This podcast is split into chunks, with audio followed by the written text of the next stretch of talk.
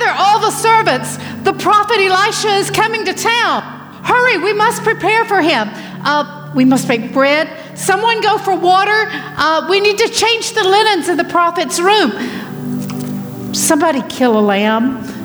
Oh, the prophet is coming to town, and when he comes, he always stays here with us. When he first began to come to town, we were so honored and so blessed that the man of God would visit our village and bring us God's word. And then I heard that he and his servant Gehazi were sleeping under the broom tree. Well, I'm not having the man of God sleep under a tree. So I went to him and I said, Elisha, our home is your home. Whenever you come to visit, you will stay with us. And he does. My Zedediah, he never knows when I'm going to open our home to someone, and he is always willing and happy for me to do so. God has blessed us so much. My Zed, he's a good man. He provides for us well. There is so much that we have been blessed with, and Every time he travels, he brings me back something unique, something special. Our home may not always be chic, but it is definitely unique. A little bit like me, I would say. But we love sharing. We love sharing in the abundance that God has blessed us with. We love being able to share and to care for the man of God. My Zedediah, his brothers say to him all the time, Zed, you should build bigger barns. You should store up. You should lean back and enjoy your wealth a little bit. But not my husband. Why, every year when it's time to plant new crops, he empties our barns to those who are in need. He shares with us who maybe their crops weren't so good last year and God Jehovah always blesses us with so much more. How could I not share my home? How could I not share what God has blessed me with? you should have seen my Zed's face when I said to him, I have an idea. He said, Why do your ideas always cost me money? I said, Look, prophet of God comes here often. We should take our roof and build on a new room. We should make a chambers just for him. And he looked at me with that look. And I knew he was calculating the cost, and I could see his hesitance, but he hates so to tell me no when I desire something. Sometimes, sometimes I think that is because we have no children. He hates to see me disappointed. He was hesitant, but I explained to him it'll just be a simple room a table, a chair, a bed, a few lamps, and he looked at me and said, You have never done anything simple. So we prepared. It's almost ready. But yet the prophet is coming now. We have to prepare for him today, and we will. And we will open our hearts once again. Sarai, where did that girl go? Sarai, go and get Johanna. We have a room to decorate.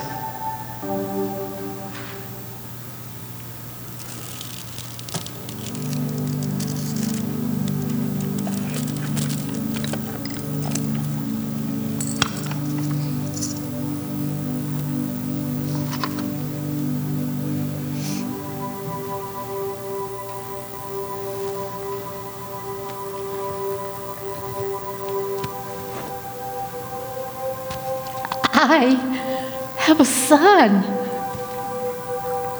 Isn't he beautiful? I have a son. The prophet came to me And he said, How can I repay you for your hospitality? And I said to him, You have no need to repay me. I have everything I need. And he said, I can put in a good word for you with the king or the captain of the army. And I told him, I have everything I need. My family provides well for me. But he did not know that I had a desire. I had a hurt deep within my heart. And one day, as they left, his servant Gehazi said to him, Master, she has no child. And then the prophet called for me. The man of God sent word that I was to come to him. He had often sent for my husband, but today he sent for me. And he looked at me and he said, This time next year, you will have a son. And I stopped him. I, I, didn't want him to go any further. Please don't say that. Please don't tell me something. My heart has been hurt too many times. My heart has been broken. I wanted to believe him. I wanted so to believe him, but I guarded my heart. And now, now, I have a son. My Zed, he's an old man, but when he goes to the city gates, he sits a little taller and holds his head a little higher. And when someone asks him, How is your family today, Zedediah? He smiles and he speaks of his son. Laughter breaks forth like beams of radiance across his face. You, my little one, you are an unexpected gift from God. You are so loved. I dare not ask God for you, but God heard the desire of my heart. I cannot wait to see how God will take your little life and use you all for His glory.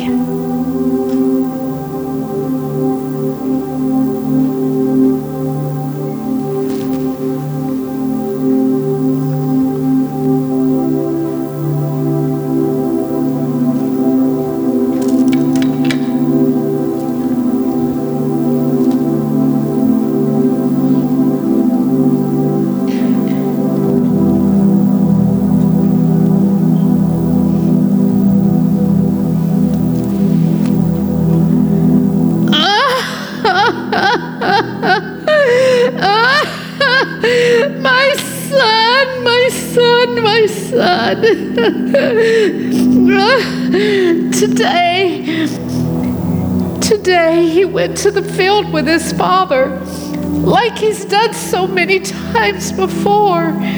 He walked with him from one field to the other and walked in his footsteps, mimicking his every move.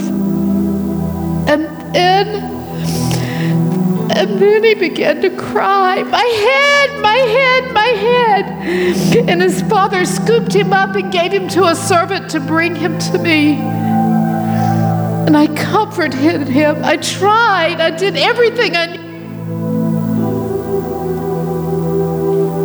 But it was of no use. About the middle of the day, he was gone. Oh, I can't breathe. My heart aches. Oh, God. God, why can't I feel you right now? I know you gave me this son. How could this happen?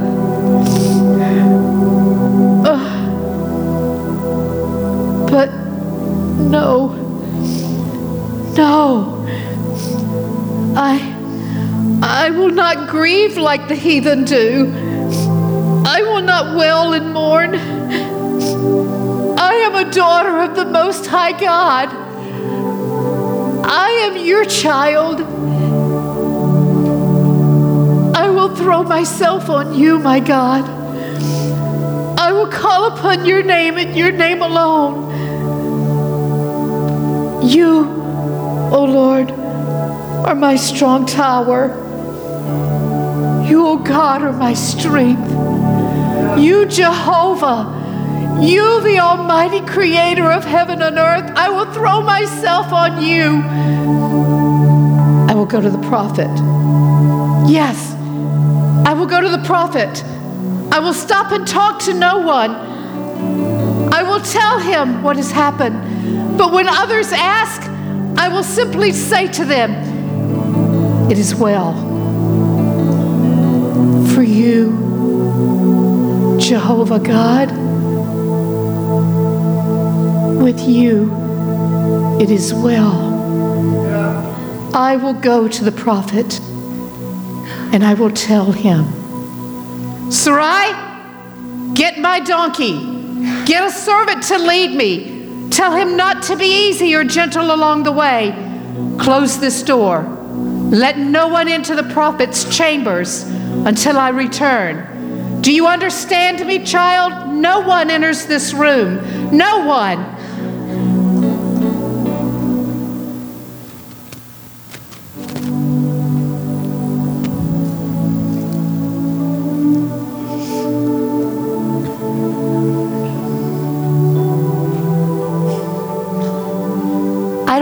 Explain what happened here today. One moment, my heart is absorbed in grief,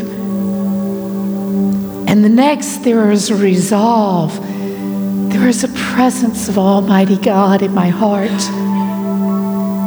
The prophet's servant was the first to arrive, and he went to the body of my son, and he laid the servant's staff across my child but nothing happened. And then the man of God came, and he went into his own chambers where I had laid my son, and he closed the door and he locked it. I waited just outside the door. I longed to hear anything from that room, but I only heard silence and stillness and I waited. Occasionally, I would hear the prophet praying, calling upon the name of God, and then silence again. I could hear him pace back and forth, praying. They told me later that the prophet would lay across the body of my son, mouth to mouth, eyes to eyes hands to hands. And then, very gently, I heard a familiar sound. I heard a little sneeze, and then another, and another. Seven times my son sneezed. And the servant Gehazi opened the door and the prophet Elijah stepped to me and he said, Woman, embrace your son. God had given me my son back. He had given me my son twice. Once in birth when I dared not ask for him, and now back from death when all I could do was ask God Almighty for my son to be returned. My son is alive. I can't explain that.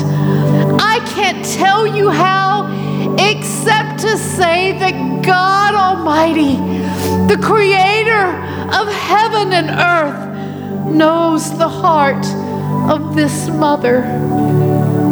God who knows every hair on my head, God who knows every breath of creation, loves me and cares about my pain. In that moment in my despair, being chic and even unique didn't even matter.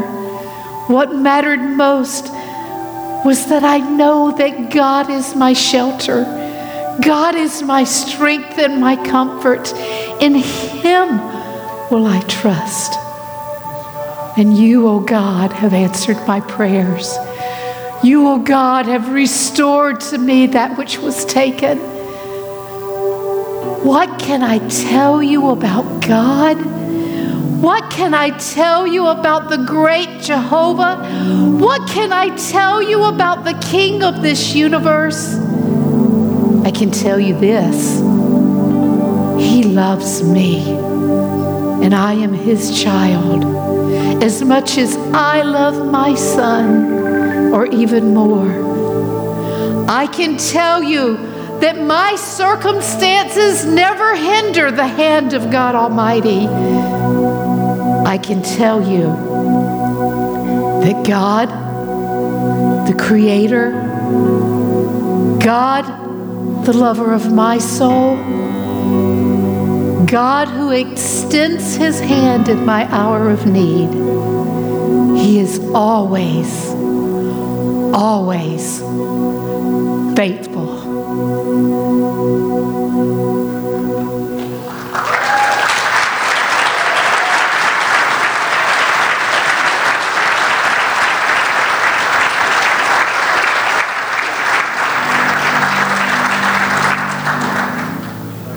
Me this morning. I got a letter this week from a very, very sweet woman.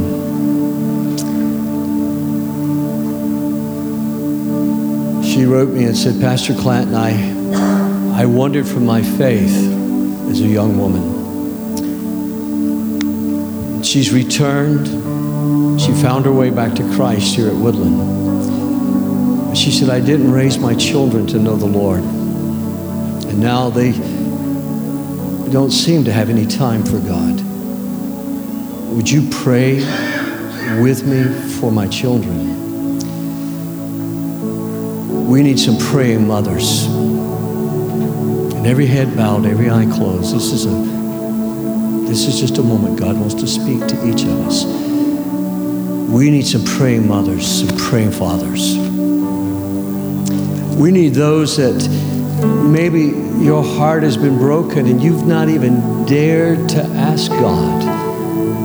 You have everything you need, but you've not even dared to ask God for what the deepest dreams of your heart are because, like this Shunammite woman, you are so afraid of being disappointed.